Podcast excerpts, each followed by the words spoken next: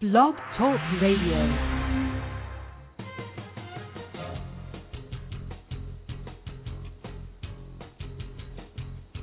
Today, here on Cincy Business Talk with Mike Roth, Cincinnati's most experienced Sandler trainer. We'll be talking to business leaders about how they have grown their businesses and people. We discuss new strategies, tactics, and philosophies which lead to positive growth in our marketplace. Our program is sponsored by Sandler Training by Roth and Associates. Each week we'll talk with our best Cincinnati area top executives about their tools and insights.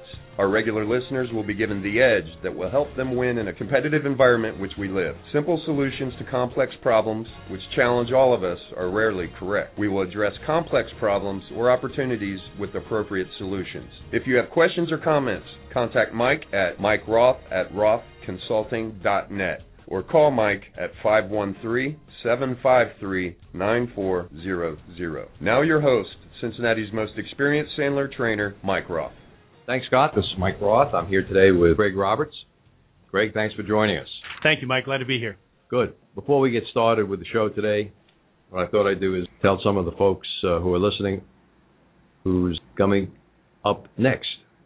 Next week, we're, we're going to have Barbara Culver from uh, Resonate. After her, on the 24th, we're going to have Troy Augustine from iNet Interactive on the 31st of August, 30th of August, I think we're going to have the Boy Scouts of America, the uh, executive director of the Cincinnati area of the Dan Beard Council. And on the 31st of August, we're going to do perhaps the first of a of a new series uh, on on sales. I'm bringing in Dave Bellows, and instead of talking about his company, we're going to be talking about how to beat stalls and objections using the Sandler selling system. But Craig, in your business, you never get stalls and objections, do you? Never at all. I didn't think so. Your your business is an easy business. You're in the uh, commercial real estate world, right, Craig? That's correct. Good. Why don't you tell our listeners, Craig, how you got here? In terms of how I got into the business? Well, you know, the first time I ran into Craig Roberts was probably in 1993, and you were a uh, commercial real estate broker working for one of the large national companies. That's correct. And I spent time with the national real estate guys oh gosh, for the probably the first uh, six seven years of my career, and then I decided that, like so many entrepreneurs, that I maybe had a better mousetrap than some other folks, and I thought I would give it a go. And with the uh, support of my wife, we started uh, Capital Real Estate Partners in 1998, and we're still here today. Well, that's great.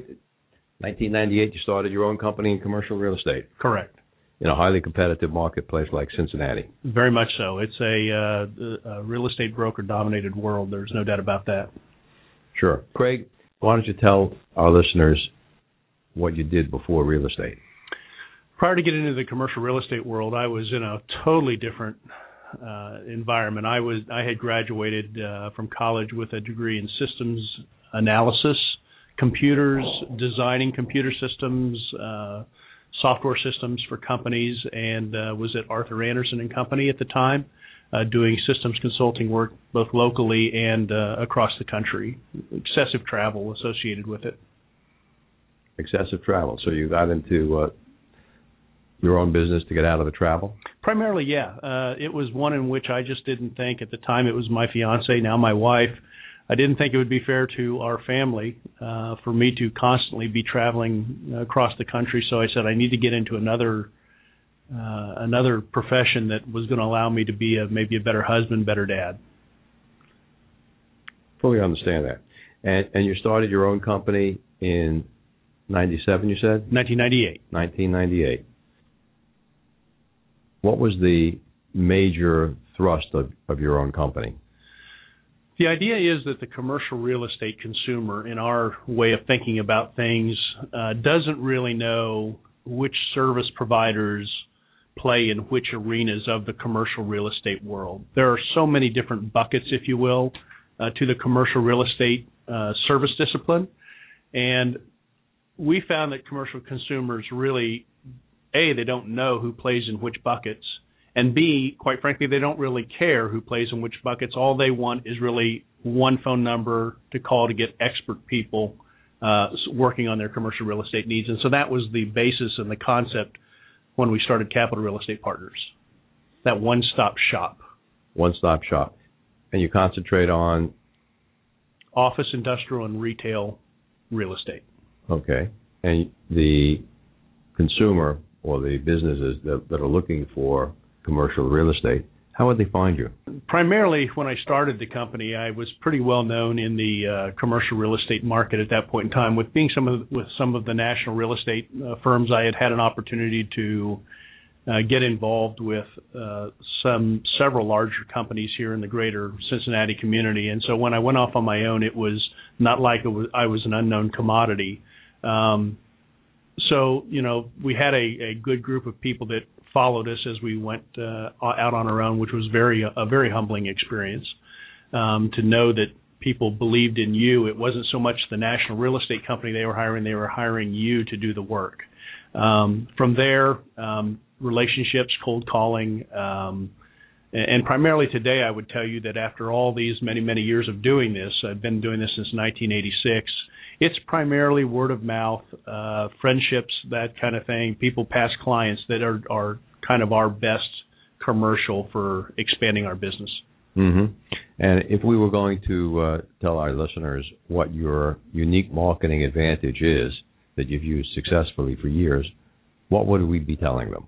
Well, um, I would tell you that the, probably our unique selling proposition that no other commercial real estate company uh, provides. Um, there's really a, a two-pronged, uh, two-pronged thrust here.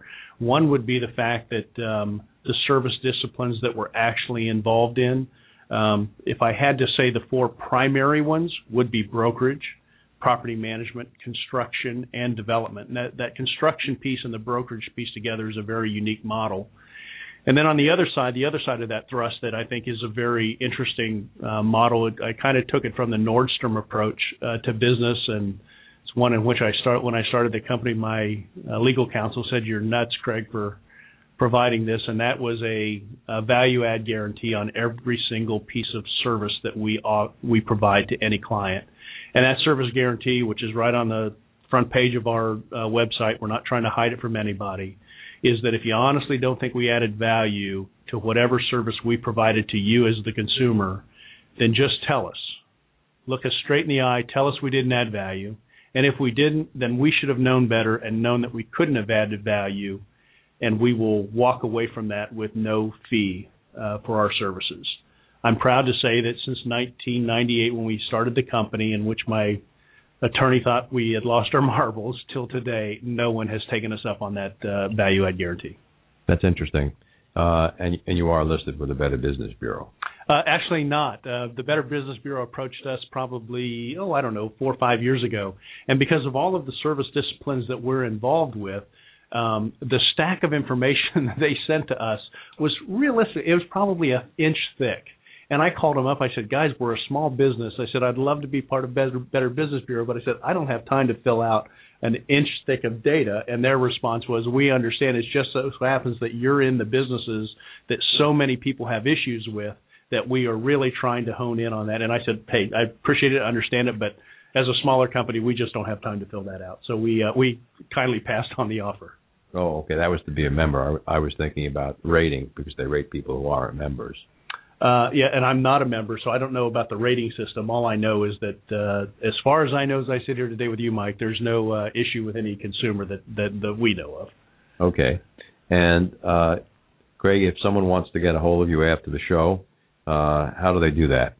Uh, several ways, obviously. Uh, phone number is uh, five one three seven six two seven six two two uh, or the website uh, would be another way to find out a little bit more about us and some of our service offerings and, and t- see that value add guarantee that we talked about. That's www.capitalrealestate.org. O-R-G. Okay. And uh, Craig, how do you go to market? Don't know if I understand your question specifically. Well, you said a lot of your business comes to you through uh, referrals. Are you 100% busy with referrals, or do you do other things? Um, primarily, it's referrals um, and and just relationships. Um, we don't spend a lot of time on the marketing side, which I know you'll poo-poo that idea that we don't. Um, well, I'm not a marketing company, so I'm not gonna I'm not gonna bug you about that. Uh, I appreciate that. It's um, you know we still do some. Uh, I'll call it warm calling. I don't think we have done a cold call gosh, probably in uh, you know ten years kind of thing. But um, warm calls certainly we do, and then referrals from our past clients is uh, uh, probably our our biggest uh, source of business. Okay. Do you have an internet presence? Uh, we do, as a matter of fact. Um, uh, it, it amazes me today the the power of the internet and when we do get new uh, clients and I ask them where did you hear about us? And I mean I can't tell you how thrilled I am when I hear somebody say we found you on the internet. We looked at Cincinnati commercial real estate and you were one of the firms that came up. Um, and then after further investigation of your website you know we we've decided we wanted to talk to you interview interview you and ultimately we get the opportunity to to service that piece of business. I will tell you that um, probably two three years ago we didn't have a very good web presence in my very naive view of of the internet uh, world, I thought our website was just fine until someone that you and I both know, a fellow Rotarian, uh, decided. He said, "Craig, you're, you know, I'm looking at your website and it really needs a lot of work." And so he helped me uh, convert that to something that was much better, which I could only understand after he had done the work on it. Okay. You don't want to give a plug for the guy who did that? His name is Don Kennedy. Don Kennedy. Okay, he's not even in the internet business. No, but he is a master marketer. Ma- master marketer. He does use the internet, and Don uh, did our first show live uh, on the 29th of March. And if anyone wants to uh, hear what master marketer Don Kennedy has to say, go back to episode number one. Uh, that was a great show, and people are still listening to it uh, via the podcast. Uh, Craig, what I think we'll do here is take a uh, a short break, and we'll be right back in a couple of minutes. We'll listen to a couple of uh, Sandler commercials. This is Mike Roth, Cincinnati's most experienced Sandler trainer. Many salespeople tell us business was really easy. They likened it to gathering fruit in an orchard full of ripe trees. They gathered the low hanging fruit. They had to get baskets to pick up the fruit that was already fallen. They never had to climb a tree. They worked this way for 10 or 15 years. Given the strong economy, this was no problem. What are we hearing now? The economy has slowed down. Salespeople are competing on price. There's still business now, but salespeople have to work harder. The fruit has not fallen from the tree, and there's no low hanging fruit. The fruit is there, but it's higher up in the tree. The problem is their salespeople have forgotten how to climb. Do your salespeople know how to climb? If you or your team needs to learn how to climb through and up out of tough economic times, call me, Mike Roth, at 513 646 6523 or check our website at rothconsulting.net. When you hear about a typical sales training program, does it usually involve a one or two day seminar where some alleged guru passes down what he claims are the secrets to making sales? At Roth and Associates, I'm the most experienced Sandler sales trainer in Cincinnati we recognize that truisms and motivating speeches aren't enough to arm sales teams with the tools they need for success. Sales is a hard business. Typical sales training can only provide typical and disappointing results. At Roth Associates, we use the Sandler methodology of continual reinforcement and ongoing training seminars along with individual coaching to ensure victory in the world of sales. We've been doing it here in Cincinnati for over 15 years. You won't fail because I won't let you. Roth Associates, 513-646-6523. 513-646-6523. On the web at rothconsulting.net. Finding power in reinforcement. This is Mike Roth. I'm back with Craig Roberts. You know, Craig, in uh, the Cincinnati marketplace, there, there have been some people over the last couple of years that have told me the marketplace has suffered some setbacks. Um, what have you seen in the marketplace in commercial real estate over the last couple of years? Whoever told you that is obviously uh, very accurate in what they're saying because every market, every cycle uh, of uh, real estate, you know, retail, office, industrial, apartments, what have you, all go through their own biorhythm, so to speak, of when they're a hot market, when they're not a hot market, those kinds of things. Um, and so, yeah, there's there's certainly biorhythms to uh, to every uh, specialty, and you just need to know and understand. And maybe this is why we've been successful through it: is understand where you are for that particular product. Where are you on that biorhythm scale, so to speak? And based upon that, what type of business should you be trying to transact in the marketplace? Okay, and In 2012, what are the changes that you've seen from 2009, 10, and 11? Well, certainly you, saw the recession uh, take a drastic hit on the commercial real estate world, and primarily uh, where you saw that slowdown was through the uh, the financing world. Um, financing, for lack of a better description, is kind of like the oil uh, to the business, and when financing dries up, then transactional work dries up. Um, so that's been the challenge that we've seen in the industry um, for the past two to three years that has had a tr- tremendous and significant effect on the marketplace. What you still see in the investment world, the investment side of the business versus what I'll call the user side of the business. In the investment side of the business, um, you're still seeing those institutional owners buy and sell and trade real estate. It's the local level, the regional and local investor that's having the difficult time trying to find financing for his projects. And so that's where the real challenge in the marketplace is today. Okay. And what do you see as the opportunities? What's happening uh, in the last couple of months that's been different? Um, I don't know if I'd say in the last couple of months anything's been different, but what is different is uh, if you look at the um, the user side of the business, certainly the transaction volume isn't there. And so if I'm saying I'm looking at this from an opportunistic side from what Capital Real Estate Partners does, I think there's a few uh, key areas in which we can provide some fairly good service and opportunities for our growth. And that is one certainly in the management field. Um, it amazes me that, that, as you continue to go down this uh, this property management continuum and service discipline, um, it, it's it's one in which we continue to find that service providers sometimes take their eyes off the ball. They don't really think like owners. Um, that's our strong suit. That's kind of where we really do cater uh, to the to the provider. I can, as an example, I'll give you one where we came in behind one of the national real estate companies.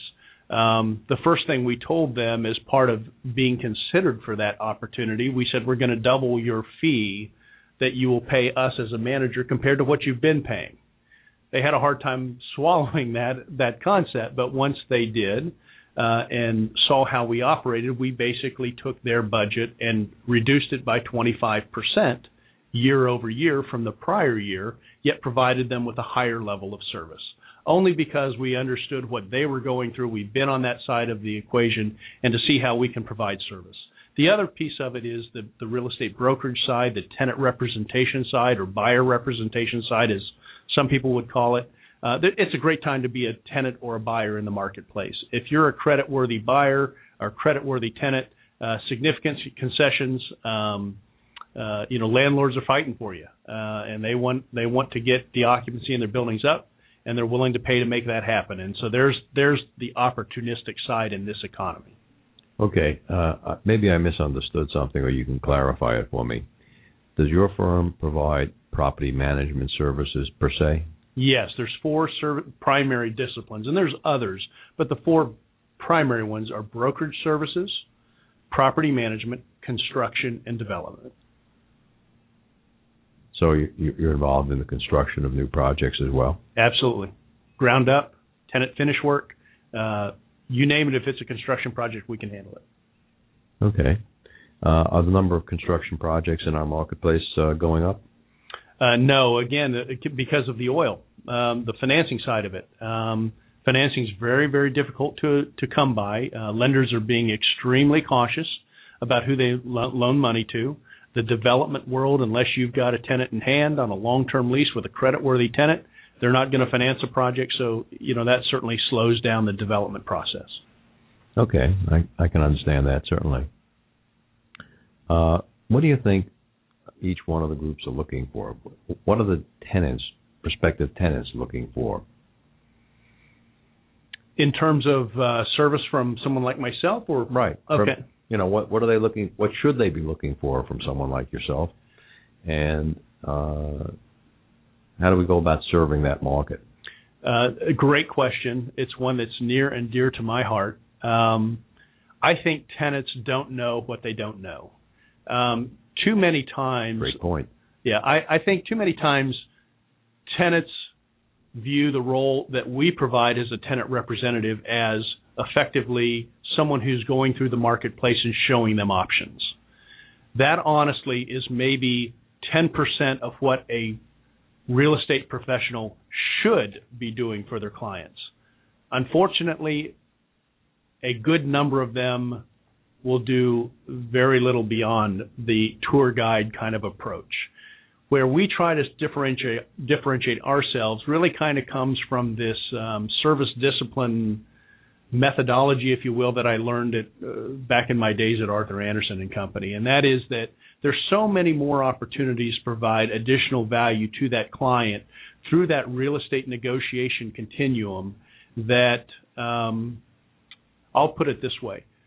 If so, I'm not trying to. This is not meant as a commercial, but if you go to our website and look at some of our testimonials, uh, I think you'll see that we have an extremely satisfying satisfied clientele base, and it's because of the level of service we provide that I personally think is quite different than what is typical in the greater Cincinnati marketplace. Now, you've used a term that some people might not uh, clearly understand level of service. Uh, why don't you tell our folks what that might mean uh, and maybe give an example or two? Well, I, I won't give you all the details, but we have a proprietary system that we have developed um, that is revolves around this concept of what's called pools of money. You, as a tenant, if you were in the marketplace, and again, I would say sometimes many brokers uh, that are in the marketplace representing those tenants know about the obvious pools. Gosh, I can get a moving uh, allowance. I can get a certain amount of tenant finish. I can get some free rent in the deal. Unfortunately, there's a lot more pools that the tenant doesn't even know about that the landlord, as the expert, knows every single one of those pools. And while he might give you free rent as an example and give you a concession in one of those quote unquote pools, what are the others? Uh, hire us and we'll tell you. okay. So there, there are seven pools of money. No, there's much more than that. There's there's much more than seven. Wow. Some of us people who are renting commercial space may be overpaying. Uh, I would tell you that you more than likely probably are. oh, he's so happy about that. okay, when you in your company, do you have any sales or business development people beyond yourself, Craig? Yes, there's in the total capital real estate partners company or families of companies there are 12 people that are operating under that Capital Real Estate Partners umbrella. Gee, that's a lot of people. What what, what are their job functions? Uh, some are brokers, some are property managers, some are construction professionals, some are administrative. You know, it, it's over all the aspects of the company. So is this like a virtual company, or is it, are these like uh, full-time paid people? They're not. I wouldn't call them virtual, and I wouldn't call them paid because in uh, in our industry, as an example, property managers and real estate brokers have to have a commercial or have to have a license, Correct, real estate license to practice that piece of the business. They may be an independent agent, but they are legally uh, hooked to Capital Real Estate Partners to provide that service. I see what you're saying. Someone has to be licensed as a uh, real estate broker to be a property manager. They have to be a real estate agent affiliated with a broker, and I am a broker with the state of Ohio. Okay. As well as Kentucky. Okay. Uh, we have a couple of minutes here in this segment, so I'm going to ask you a little, little off the wall question. Tell us what you think of these uh, commercial developments of all of the buildings in the downtown and over the Rhine area into uh, residential properties. I'm not an expert in the residential side, so I don't know if I can offer. Uh, it's kind of a development where they're taking vacant, dead properties and turning them into uh, I'm going to call them luxury condos. Yeah, and I and I would tell you that I, I I'm wholeheartedly for it. I think um, Cincinnati is an amazing community. When you look at what the downtown looked like 10 years ago and what it looks like today, it's only because of the business leaders that are in place that that was able to happen. If you look at some other markets not too far away, Dayton being an example of that. I don't I'm not trying to disparage Dayton in any way, but if you look at the what has happened in downtown Cincinnati versus something like a Dayton, Ohio, um, it's only strong leadership that's allowed that transformation to occur. Um, again, I, I'm amazed at the trend. I personally don't think I will ever be one of those empty nesters that decides to live to live downtown. I'm more of a guy who wants to move out as opposed to move closer. Um, but boy, there seems to be an awful lot of people that are in that residential uh, real estate world that find that quite attractive. And so the demand is there, so you need to create the stock to uh, to fill that demand. Is the uh, housing stock downtown, the newly developed or redeveloped properties, actually being sold, or are they sitting there vacant? Again, it's a little bit out of my bailiwick because I don't follow it because it's not part of my uh, our service disciplines. But gosh, you know, I know that there was some vacancy, but as an example, in the banks, I had heard uh, probably, gosh, maybe a month and a half ago that the uh, there was a waiting list for units at the banks. Yeah. Uh, on the other side of the coin, I was talking to uh, a client who lived down at the banks, and uh, she said she was moving out because it was way too noisy and too busy. It des- it definitely has a nightlife. it, it, they've created uh, I think something good for Cincinnati. It took way too long to do it, but it's it's good that it's there now. Uh, in general, are you a supporter of the uh, streetcar project from a real estate, commercial real estate perspective? Uh, truth be told, no, I'm not. Um, I do not see how some. May, maybe this first link has to happen, and uh, I'll, I'll say it this way: when the banks was first being talked about so many years ago, 12 years ago, something, 15 years ago. I don't remember what it was. I was not a believer in it. Today, as I walk down in the banks, I'm a big believer in it. I think it has been a wonderful addition to the city. I have a hard time understanding where we're going with this public transportation um, concept. Um, I don't know how we're going to pay for it in this economy, but that you know that's not me to figure out. That's obviously the people that are in charge to figure that out. I just uh, I scratch my head on it. I, I'm I'm just not I'm not on board yet. Okay, uh, we're going to take a, uh, a short commercial break and listen to a Sandler rule. We'll listen to Sandler rule number 21.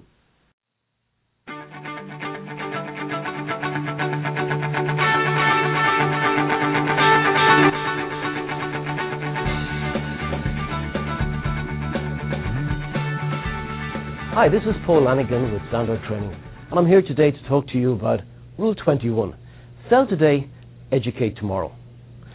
Christmas 2002 was a special Christmas for me because I just completed my first year in business, but I had a problem. I had a very fast looming tax filing deadline.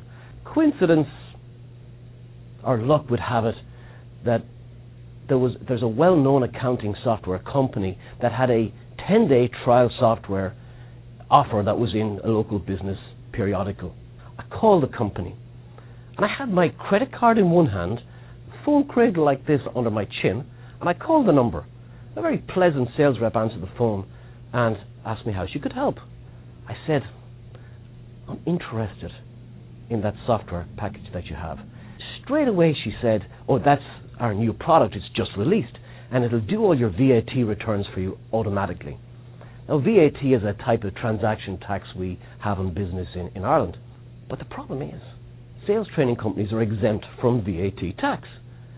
So I told her this. So she then reached into her bag of features and threw another one at me. This'll manage all your inventory for you. Of course, it's a training company. We don't have a lot of inventory. You see, she was trying to educate me on her product and trying to sell me on what my need is. Instead, if she had asked me, what prompted you to give us a call, or how are you hoping I might be able to help you? I'd have told her that I needed a solution to file my taxes. I'd have told her that I was frustrated, that I was pulling my hair out, that I needed something fast. Remember the rule sell today, educate me tomorrow. Sell me on what I need right now. What's my priority? And then tomorrow, you can tell me about all the other wonderful things that your product does.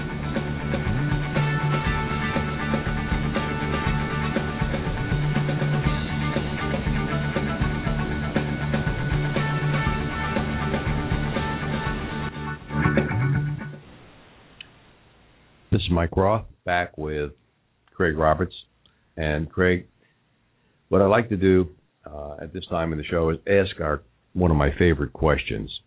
Uh, we have a we developed a theory in business many years ago that complex problems are never solved with simple solutions.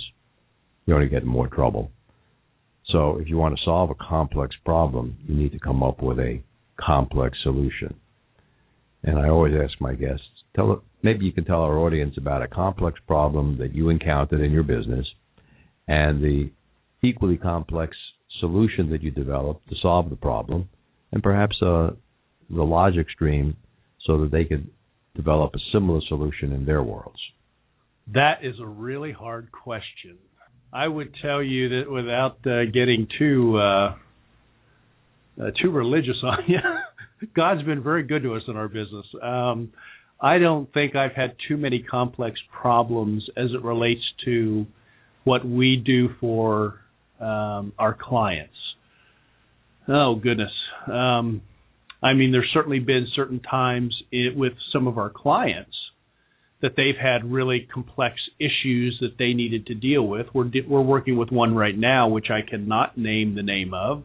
Uh, they just don't prefer that I uh, uh, let folks know that a small company like ours is working with a Fortune 500 company on something. But we're working on something right now that was an extremely complex issue on how to solve what was before them. Um, we brought in, as part of our team, additional professionals in various disciplines to create what I felt was an extremely strong uh, consulting base from which to work through this issue. And I will tell you that as of today, um, we're literally, gosh, a week away from signing all the documents to solve the issue. Uh, followed from beyond that another nine months of construction work that we'll be uh, directing on behalf of the client to implement the solution. But um, uh, you know, I'm pretty proud of the team that we put together uh, and the the methodology we used to make sure that we got to where the client needed to get um, to make this all happen. So uh, I agree with you. Complex problems do demand complex solutions, and it, it makes me think of that old saying that if you think it's expensive to hire a professional, try hiring an amateur. It'll cost you a whole lot more. Well, we say that about salespeople too. you know, think it's cheaper not to train them, or cheaper to uh, keep them untrained. right, right. Understand. So uh, let's talk about a couple of uh, specific uh, projects that uh, have caught the the eye of the press lately. The uh, Kenwood uh, Towne Place, uh, which recently sold at auction, and now we discover there's a second sheriff's auction, auction for a very small plot of land to make the uh, the plot complete. That will sell. Have you heard about that? Uh, the second the second piece that you just mentioned, I have not read that. I mean, it's probably out there, and that, and I'm not doubting you. I just uh, I, I know the big piece of it and understand what happened there, and and where we are today with that, with Phillips Edison buying it out of Bank of America. There is an interesting part to that uh, whole project that for years the commercial real estate brokerage community was talking about. You know, you got steel sitting out in the elements for four years, five years now, and the structural unprotected degradation, yeah, that happened from that steel. Turns out that it hasn't degraded as far as evidently people thought because the general rule or the general thought in the marketplace was that all of that was going to have to come down as part of their uh, redevelopment of that project after it got through the legal uh, problems. Turns out that's not the the issue. That you know they've said, yeah, we're going to have to spot support uh, that steel as we uh, continue on with that construction. But the bigger issue was the HVAC, the heating, ventilating, and air conditioning systems were inadequate that were originally designed for that uh, uh, project. So I thought, gosh, that's fascinating. You, you have your eye on ball A, but it turns out to be ball B that's the actual problem. Yeah, and, and this this small parcel of land was set aside for Duke's power substation, and that that piece of property is now going on public auction, sheriff sale. So that that whole project has uh, been one problem after another. Yeah, this might be a even greener project than they thought. right, right. So probably some little hunk of land is going to sell for ten million dollars because of where it is, and the rest of the project is now hung, waiting for that piece of land. Everything on that project has been unfortunate from the day from day one. So now, if we rolled forward and said, okay, in two years we have a completed project with a lot of first class A office space, can the market absorb that much property Yes, I think it can. Um, because of location? because of location be- and because of quality, but it's going to be at the expense of the Class B and C properties, and that's what you continually see. The Class A's get the tenancies, and then the Class B and C properties continue to fight for everything else. Um, it's interesting to note that in the time that I've been in the commercial real estate world, uh, which is I got in the business in 1986, real rent growth in product year over year over year has not seen effective increases in rental rates over that entire time. And so, what does that mean in terms of an investor in the marketplace trying to make a living in the office building or industrial building world? They have to buy right to make their money. It's not on the sales side that they're going to make their money. Um, so that's kind of maybe different than what you see in some markets that um, oh gosh, like uh, uh, Las Vegas as an example, grew very very rapidly. Rental rate, uh, net rental rate increases uh, aggressively uh, from year over year, but you know what? It was a market that really didn't sustain itself, and now has it finds itself in a very difficult position. Cincinnati, on the other hand, uh, we've all heard it about how it's a stable market, but unfortunately, we don't see that real rent growth as a result. So we should all move our businesses to uh, Las Vegas, where office space is cheaper. You could get a good deal there now, Mike. I used to have a business there. I I, I would choose not to go back. Uh, Craig, uh, what is your opinion uh, on the uh, conversion of the old Cincinnati Enquirer Building on Vine Street into a couple of high-end hotels? again, I think it's another win for the downtown Cincinnati. Um, I am always amazed uh, in terms of the rebirth that I see happening in downtown. Um, you know, you've got these smaller hotel footprint kind of projects that are going on, and that seems to be hitting where the consumer wants to hit on the uh, the hotel industry. Again, I'm not an expert in that market, but it's been a long, long time that 617 Vine Street they've been trying to figure out a solution for that building, and I am thrilled to see that they finally have evidently come up with something. It, just seems strange to me that you could turn it into a hotel, get away with uh, not building any uh, auxiliary parking. Well, that's the, the building. The, the one of the biggest challenges um, that that has always been with that building is there there were some environmental issues I know at one point in time from the old inks and that kind of thing from the Enquirer being there. But the other side of it was that there were these subsurface areas, and I've walked them myself as little as uh, gosh six months ago, um, of where you've got underground areas that would be ideal for underground parking. They just hadn't figured out a way to economically get to a point where they could park cars under there. Evidently, again, I don't know the specifics of that project, but my guess is they have figured that out now. Well, so maybe they're going to put an elevator in where they can move 600 cars up and down. Or they're going to cut some of the floor out and develop more ramps. I don't know what they're going to do. Okay, interesting because for a hotel, you with even uh, 200 rooms, you got to provide spaces for 200 vehicles or 150 vehicles. Absolutely right. Unless, of course, you're on city council and you believe that, that people will magically appear from the airport uh, on the streetcar that doesn't reach the airport. But that's another whole story. I was going to say, let's not go there, Mike. No, we're not going to go there. It's all positive on the show. Uh, what what positive things have you seen in in, in the real estate uh, development world? Well, I'll say let, let me take it by sector. Maybe that may be a little easier. Um, I would tell you that of the three service disciplines that we're looking at, and I'll even add the fourth because I know a little en- enough about it to be dangerous. Um, you know, you look at the office market. The office market has a long way to go uh, to recover from where it is today. Um, I'm going to guess it's probably going to be a two to three uh, year turnaround, assuming that the economy doesn't do anything more to hurt uh, demand in the marketplace. Uh, the industrial market, um, it is not hurting per se. Um, if you listen to a lot of industrial real estate uh, professionals out there, they're hurting just because there's not the quantity and the volume of business that the, that there used to be. Um, from a vacancy perspective, it's relatively a good vacancy number. Um, you know, sitting in the 10 to 11 percent kind of range. Uh, retail is the surprise to me. Uh, the retail marketplace um, continues to show life. Um, vacancy levels are coming down. They're sitting at about that same 10.5 or so percent range. Uh, with the with the graph, the um, uh, looking into the future, if it were to continue at this pace, it's going to continue to uh, get lower. Um, so the strength of the retail market to me was is somewhat of a surprise, given where we are on the economic scale and the problems that are facing this country and how, what we have to figure out. But you know, uh, consumer uh, optimism and consumer confidence is what drives that marketplace, and uh, evidently uh, there's enough going on there that the retail market continues to find new retailers that are continuing to gobble up space.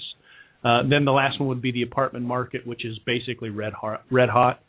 By virtue of the fact that uh, from the economy, you know, again, people not being able to finance, not being able to buy, if they can't buy a, a house, then they got to go find something to rent. And so the apartment market is doing quite well these days. Okay, good. Let's take a uh, another short break, and we'll be back after these messages. This message is short and to the point. In business, you don't get paid for what you know; you get paid for what you sell. Yet many salespeople leave their skills to chance. They often think, "Let me think it over." They write proposals that go nowhere. They lower their price to get the order. They wind up chasing prospects through the voicemail maze. It doesn't have to be that way. The best salespeople were not born great. They learned it. I'm Mike Roth of Roth and Associates. We're famous for our expensive, difficult sales training. We're not for everyone. We build the best sales prospectors and sales negotiators on the planet. Are you in sales? Are you ready to get deadly serious about your career that feeds your family? Are you ready to make a change? Call me, Mike Roth, at 513 646 6523. Sandler's most experienced trainer in Cincinnati, 646 6523. Hi, I'm Mike Roth, founder and president of Sandler Training by Roth and Associates. You've been listening to me talk about sales growth and development for years. Now, listen to what my clients have to say. Hi, this is meteorologist Rich Apuzzo, Chief Operating Officer at Sky Eye Weather. We are consultants for multi-million dollar businesses that are directly impacted by the weather.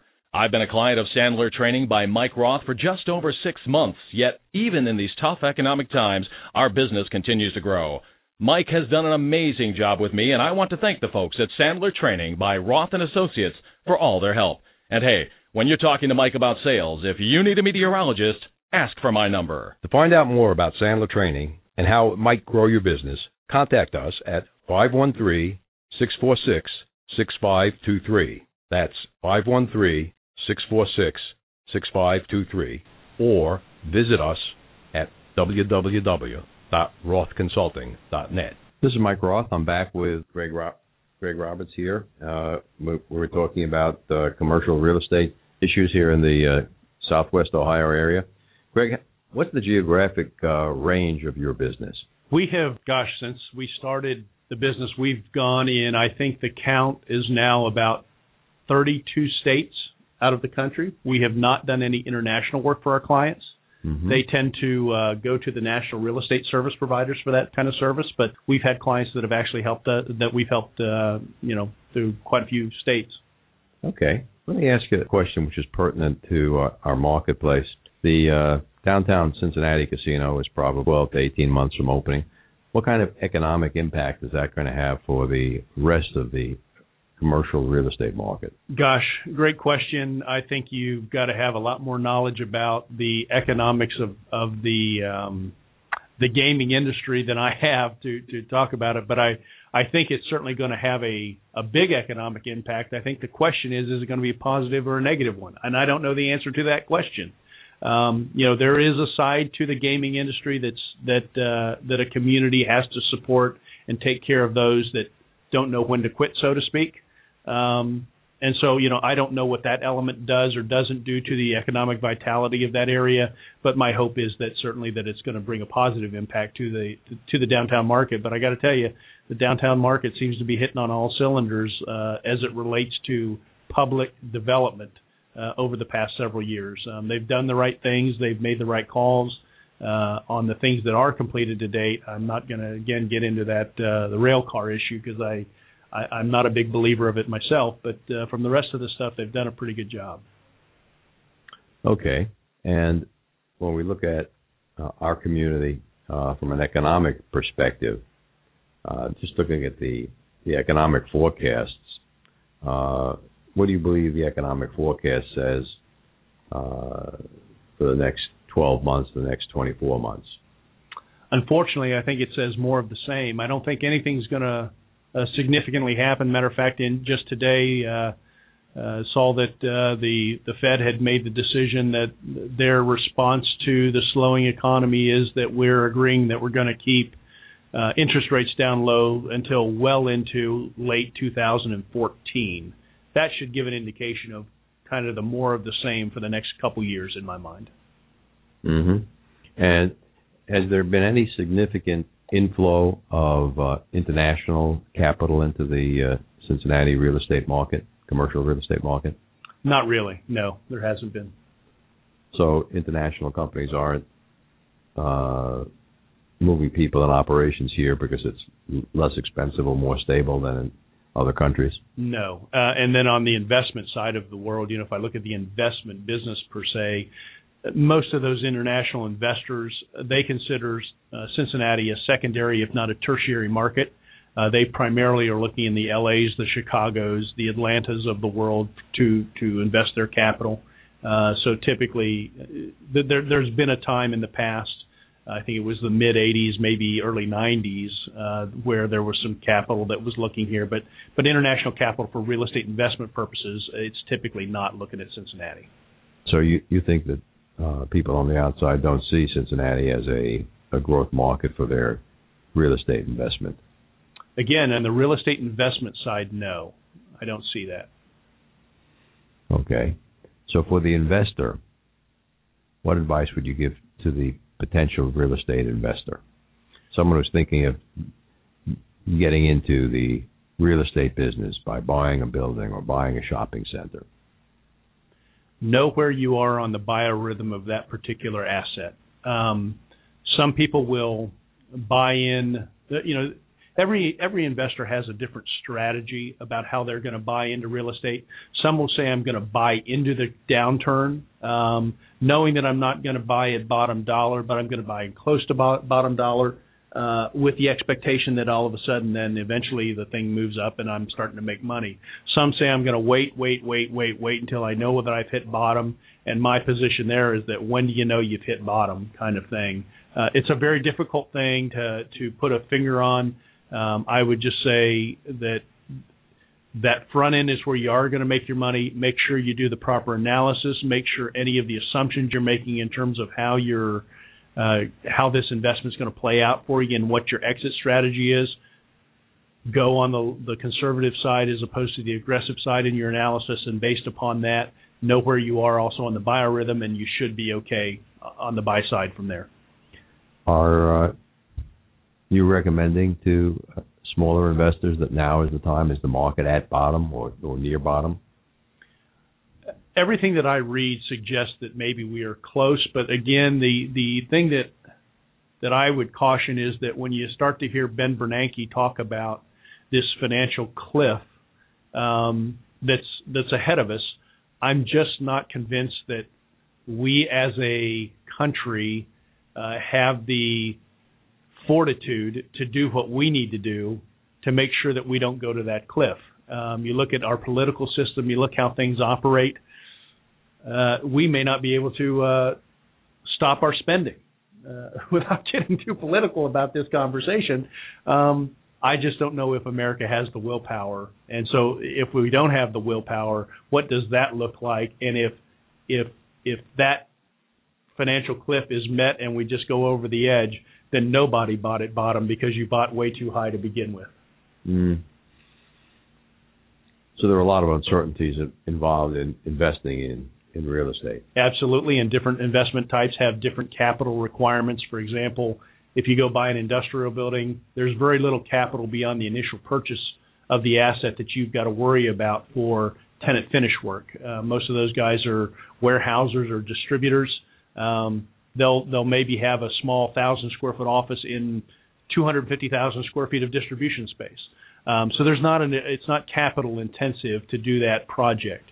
Office buildings, on the other hand, every time a tenant leaves, the landlord has to tear down walls, reconfigure a space to the new tenant's desires. That's a very ongoing capital intensive business. Uh, comparatively. Do you have a set of rules that you could give our uh, listeners for uh, as potential investors in commercial real estate? Uh, I would. This may sound a little bit coy, but I would tell you that you have to tell me what your rules are. Every investor has a different threshold for risk, and whatever that individual's threshold is for risk, that will dictate what you can or cannot consider in the commercial real estate marketplace. I've got I've got investors who say gosh, I uh, you know an eight percent return on my my money, cash on cash return on my money is fine for me. There's other people that I know that say unless I can get a 12% return or higher, I'm not even looking at the deal. So every investor is different in terms of what they're looking for in the marketplace, and based upon those requirements, that certainly dictates what type of assets you can consider. Mm-hmm. I uh, went through a space with a uh, potential client last week where they were looking to be on or next to the fiber backbone of the internet. If someone wanted to do that in this market, where would they be looking for property? The, um, the there are certain fiber areas in, in the Cincinnati community, and primarily, without trying to get into too much detail, downtown is certainly the richest environment for that. Um, there's some uh, areas down by the airport that kind of work, and also some areas up north. Um, if you theoretically think about the spine of Cincinnati being I-75, if you stay along I-75, you're relatively close. Not that's not a that's not a uh, hundred percent true, mm-hmm. but that would be a good start. So since we, we jumped to 75, what's happening with that uh, alcoholic beverage plant that's closing down on 75. Is someone else taking that over? Uh, you know, the um, I, I have some information that I brought with me today about uh, some of the market uh, things that are going on, and I don't know if I I don't know if I have all the details associated with that, but um, I would tell you that it's going to be a significant challenge, certainly, uh, from where they go from here in terms of how they uh, they repurpose that facility. Um, it may be right for redevelopment. Um, Is it a brownfield? Uh, you know, I don't know the answer to the question. I know that it's close to some property that was brownfield property, so I wouldn't be surprised if it was. Mm-hmm. Uh, what do you think of this uh, more, active, aggressive uh, Cincinnati Port Authority? I think the jury's out. Um, what I get frustrated with on the on the uh, the the public side of the business is when, uh, well, as an example, you and I were both at Rotary a couple weeks back, and Laura Brunner was there speaking, and the the conversation uh, revolved around the next study that they were going to do about uh, what their role was, and I think they come out of the study in sometime in 2014. So I look at that and I think, Okay, sure so if my watch goes that far. so I look at that and I say, gosh, you know, um, I don't know if in the next couple of years we're going to see much activity there, but uh, my hope is that uh, certainly that there's something there that allows for additional development. But again, it's a supply and demand kind of thing. They might be able to generate the supply, but I'm not convinced the demand side is there to match it. Well, you know, I'm just going to contrast us to uh, Columbus, Ohio, where their port authority and their rail, rail uh, intermodal transportation hub with the airport, the rail terminal, and the trucking hub all together out there at the old Rickenbacker Airport has uh, caused a tremendous spurt of economic activity.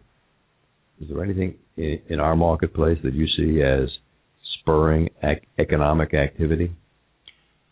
There's one site specifically, is the old theater right there on Norwood, the Norwood Lateral, um, that I know that the Port Authority is involved with, along with the, I think it's called the Corinthian Church. Um, that's the most visible project that I'm aware of right now that seems to have pot- potential legs to it to see something happen. But Are again, put a church there? There will be a church on part of that land, but there's additional land for additional development. And you know, to get interstate exposure land, it's difficult to come by. Uh, so that might be another, the, you know, the next uh, uh, little bit of growth spurt that we might see from uh, from that. And, and I do again, I know the Port Authority does have their hand in that deal. Interesting, interesting. Now, uh, the way that Port Authority works here in our jurisdiction, they're only on the Ohio side of the river.